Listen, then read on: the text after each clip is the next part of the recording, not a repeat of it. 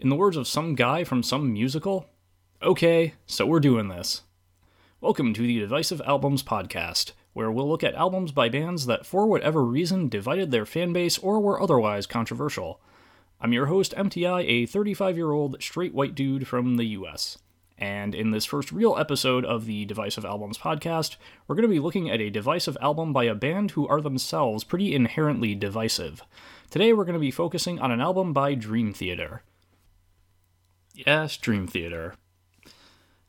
Dream Theater. If you're not familiar with Dream Theater, they are probably the first active prog metal band people think of nowadays. And before anyone comes at me naming Tool, I will point out that as I record this in September 2018, Tool have not released any new music since 2006. Whereas, since releasing their debut, 1989's When Dream and Day Unite, Dream Theater have pretty consistently been releasing new albums about every two to three years.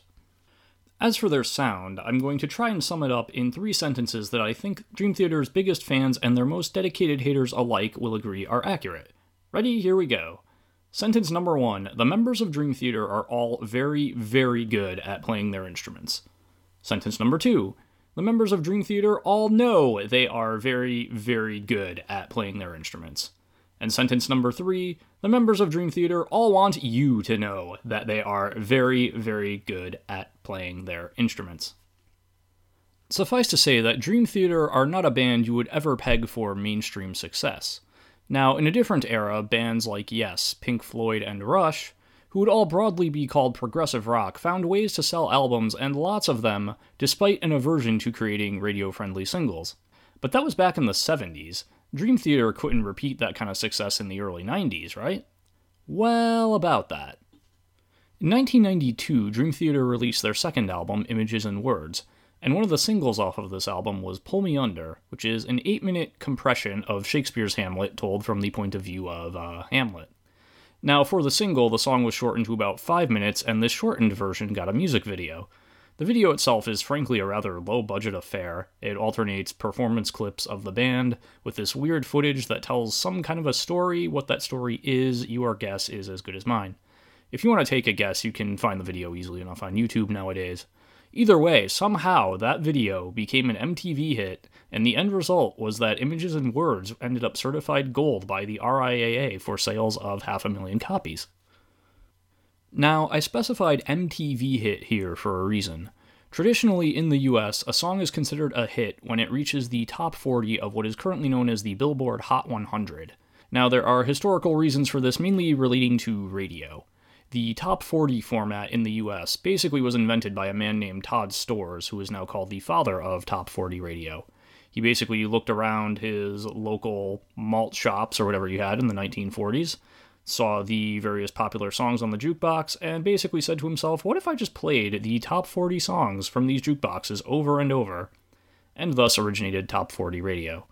In the US here, the late Casey Kasem is probably the most well known top 40 DJ, Meanwhile, over in England, the BBC actually uses 40 as its cutoff for its album and singles charts. The point of that little detour through chart history was to let you know that despite the fact that Dream Theater once titled a compilation Greatest Hit and 21 other pretty cool songs, they in the US are technically a no hit wonder. Pull Me Under actually only made it to number 63 on the Hot Singles Sales chart, which isn't even the main Hot 100, it's one of its component charts. Nonetheless, the MTV popularity and gold album for Images and Words would lead to tension between the band and their record label, East West Records. The label looked at Pull Me Under and basically said, hey, you guys did that once, you can do it again, right? And the band figured it was just a fluke and they just wanted to keep doing what they did, which was write songs with a million notes a minute and a bunch of odd time signatures, and the longer those songs were, the better. Now, this tension was largely kept out of the actual music on the follow up, 1994's Awake. The main manifestation there was that the album was rushed to release because East West Records told Dream Theater, hey, uh, the sooner you get this album out, the sooner we put the money we expect to make on advance orders off of it into our financial projection, so uh, hurry up and get that done. Thanks. After that, the band released a so called EP, 1995's A Change of Seasons, which was their first work to feature their new keyboardist, Derek Sherinian. Uh, this is an audio podcast, so you didn't see me making air quotes around EP there, but I definitely did for reasons we'll come back to.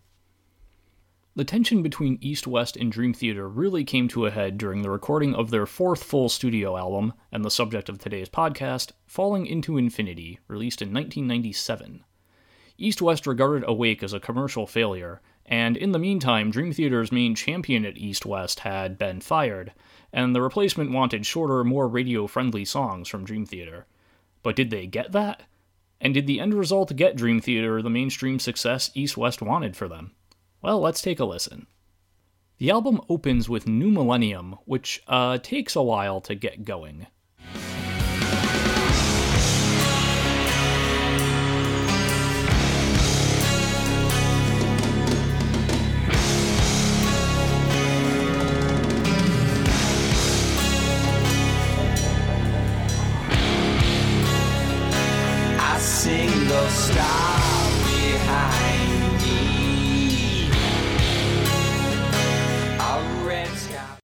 When I say a while, I mean those are the first vocals in the song, and I skipped the first minute and 50 seconds of it. Dream Theater are certainly a band that take the scenic route to get to wherever they're going musically. Later on in the song, we get this bit of little instrumental proggishness.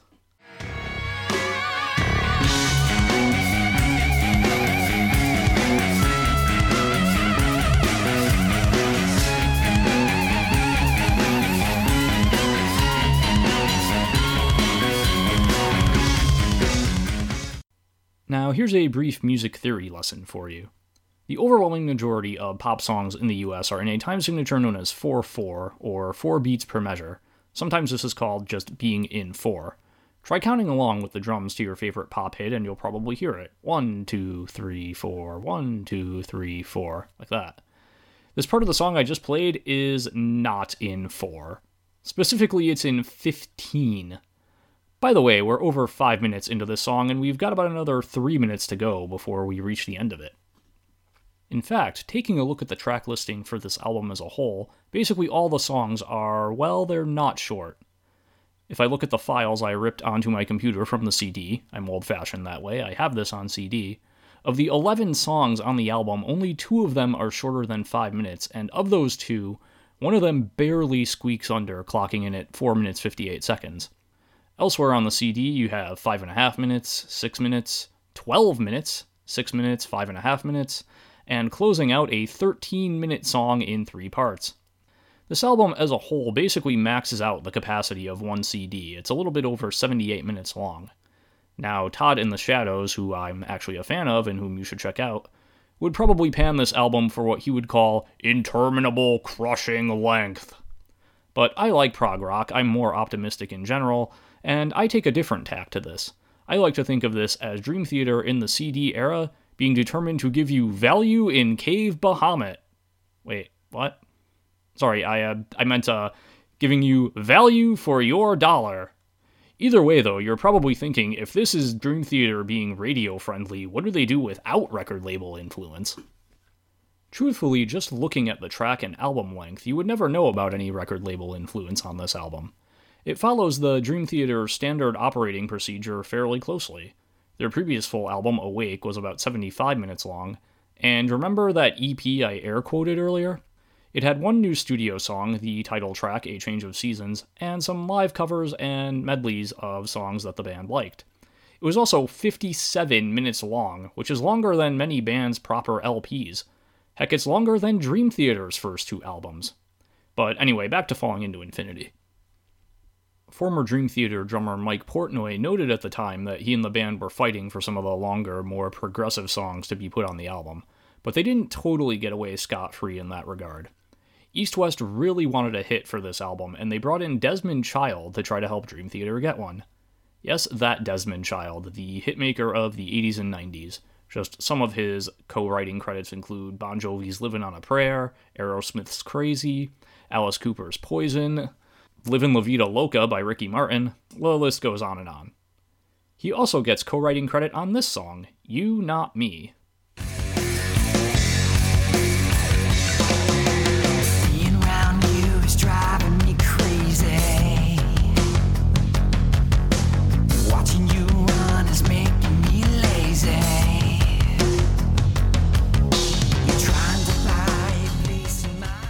Now, I'm going to skip ahead to the second chorus here, and I want you to pay attention to the drums. It's about you, not me.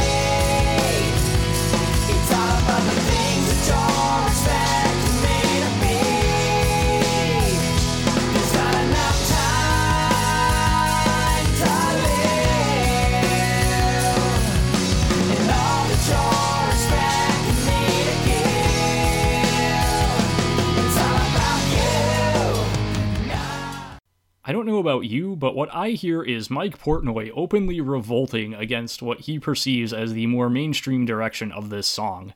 Listen to his determination to throw in some kind of drum fill or drum ornamentation, basically every other measure. Mike Portnoy wants you to know that he is very, very good at drums, and Desmond Child will not distract him from making sure that mission is accomplished. Now, yes, I'm being snarky here, but the truth is, I actually like this song a lot, to the point where I don't understand why it wasn't chosen as the lead-off single for this album. I mean, forced or not, they're going for a more mainstream audience, so they may as well commit to it. This is not only the only song on Falling into Infinity where Desmond Child has an explicit co writing credit, it's the only song in the entire Dream Theater catalog, not counting covers, where anyone outside the band has a co writing credit. So why they didn't just go all in with the trying to reach a mainstream audience is beyond me. And remember how I mentioned that there were only two songs on the album that are under five minutes? This was one of them. But, for whatever reason, You Not Me was not chosen as the lead single. Neither was this next song, although I think it's another viable candidate. This one is called Burning My Soul, and this section I'm about to play actually reminds me a bit of the pre chorus to Pull Me Under.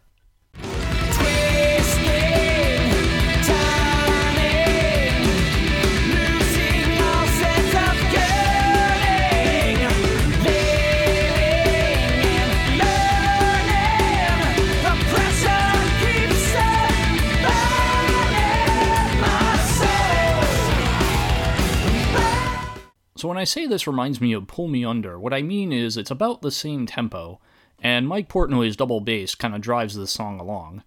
And as a bonus for hardcore prog heads, the song actually goes into a couple of odd time signatures near the end, primarily 7 4 in the third verse. Now, I'm not a record label executive, but like I said before, all these factors mean I think this would have been another solid choice for a single, particularly with the odd time signatures even keeping the hardcore Dream Theater fans happy. But alas, the record industry works in mysterious ways, and that also was not chosen as the single. No, this song here was what they went with instead.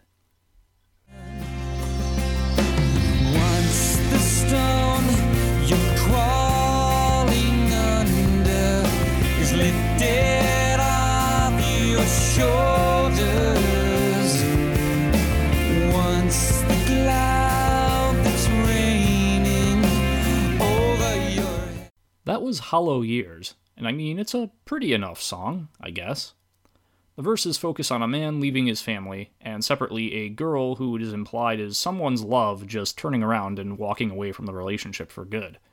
And the chorus describes the feeling of going through loss and realizing you have basically wasted your time, since the relationships and the time you invested into them are gone and they're not coming back. But this is kind of a strange choice for the lead single. I mean, it's not terrible lengthwise, it's one of the five and a half minute songs I mentioned earlier. And Dream Theater had written pretty songs prior to this, but those were mostly the work of former keyboardist Kevin Moore, who left during the recording of Awake. Regardless, it's really not what they're known for. If Pull Me Under was a fluke hit, this really would have been a fluke hit if it had actually worked. Heck, even this, the 12 minute long Lines in the Sand, would have been a better choice for a single, in my opinion. tragic reflex,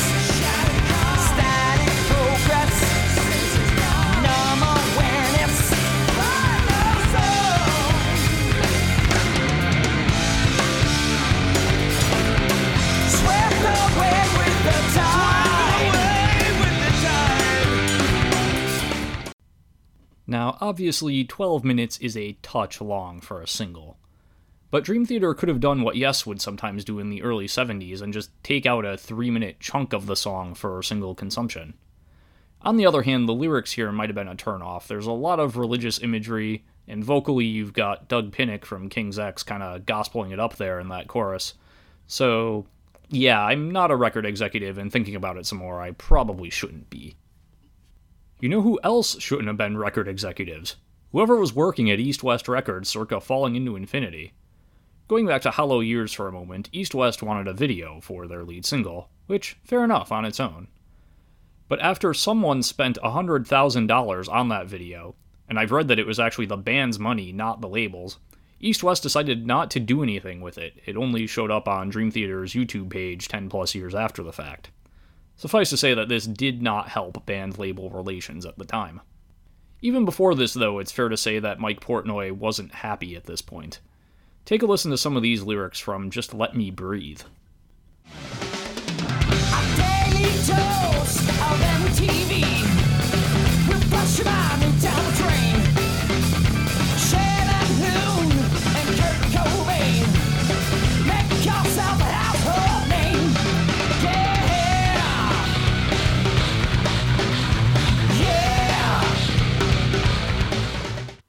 Okay, there's a lot to unpack here, but let's start with Mike Portnoy destroying MTV by referring to them as Empty V.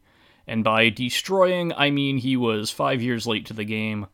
Nickelodeon once referred to MTV as Empty V on their early 90s show Roundhouse, and I will point out that, by the way, Nickelodeon and MTV are both owned by the same company. So, nice job being late to the game there, Mike. So, now that we've sampled most of the notable parts of this album, how did it actually do in the market? It would be unfair to say it tanked because Dream Theater's most popular album to this point was only Gold, so in other words, there really wasn't that far for them to fall. It is fair to say, however, that it failed to live up to the label's expectations and didn't win any new fans for Dream Theater, and their existing fan base kind of panned it at the time because they were blatantly trying to go commercial. But I have some issues with this. Number one, I actually like most of the album, particularly New Millennium, Lines in the Sand, and even You Not Me, which I understand is kind of a contrarian opinion. Secondly, even taking into account that selling out is not a thing anymore since nobody actually makes money in music, trying to go more mainstream is not inherently a bad thing. Yes, Genesis, Rush, all those bands hit their popularity peak after they dialed down some of the more proggy elements of their music, and Rush actually released their two best albums, in my opinion, immediately after doing so. Having said that, some bands just aren't made for the mainstream, they aren't made to make mainstream music, and Dream Theater are one of those bands. In part, I think the album failed because it didn't go far enough into more concise, more palatable songwriting. I mean, you have a 12 minute song, a 13 minute song, you open the album with a roughly 8.5 minute song. The band and the label were pretty clearly of two minds making this album. But the album's commercial failure did have a few silver linings. For one, East West, recognizing that Dream Theater had tried it the label's way and it didn't work, basically left them alone and gave them complete creative control after this. For another, the original plan for this album was for it to be a double album before the record label put the kibosh on that for budget reasons. As a result of this, one of the songs left off of Falling into Infinity was a 21 minute song called Metropolis Part 2, a follow up to Images and Words' Metropolis Part 1. Dream Theater took this piece, expanded it into an entire album, and in 1999 released it, managing to keep the concept a secret right up to its release, which is kind of impossible to think of today. Now, for me personally, Metropolis Part 2 was my personal entry point into the band, after I had asked for and not received any Dream Theater albums for Christmas the previous year or two. I sometimes wonder how my Dream Theater fandom would have turned out had I actually gotten Falling into Infinity first, particularly as Metropolis Part 2 is generally considered one of their best albums, meanwhile, Falling into Infinity is thought of as one of their worst. As for Dream Theater, things turned out okay for them. Particularly in the late 2000s when you had games like Rock Band and Guitar Hero at their peak, Dream Theater kind of received a new wave of popularity because their songs would typically end up in those games as part of the Impossible tier. And their last several albums have actually been in the top 10 of the Billboard 200. Yet, 26 years after it was released, Images and Words is Dream Theater's only RIAA certified album, although they have a couple platinum certified video releases, but the sales thresholds for those are much lower than for albums. But back to Falling into Infinity, as I said, I do like a lot of this album, particularly the heavier parts. I think if it had been released by some new rock band that had some progressive elements, it would have been a lot better received. But as it was, it was released by Dream Theater, who were a band that really had no interest in appeasing their record label, radio stations, or MTV, and that kinda killed it. Thanks for listening to the Divisive Albums podcast. If you'd like to find me on social media, I am on Twitter at empty.com. That's empty, D O T C O M. I also have a website at empty.com. And I am also on Discord, and I will post the link to the Discord in the show notes.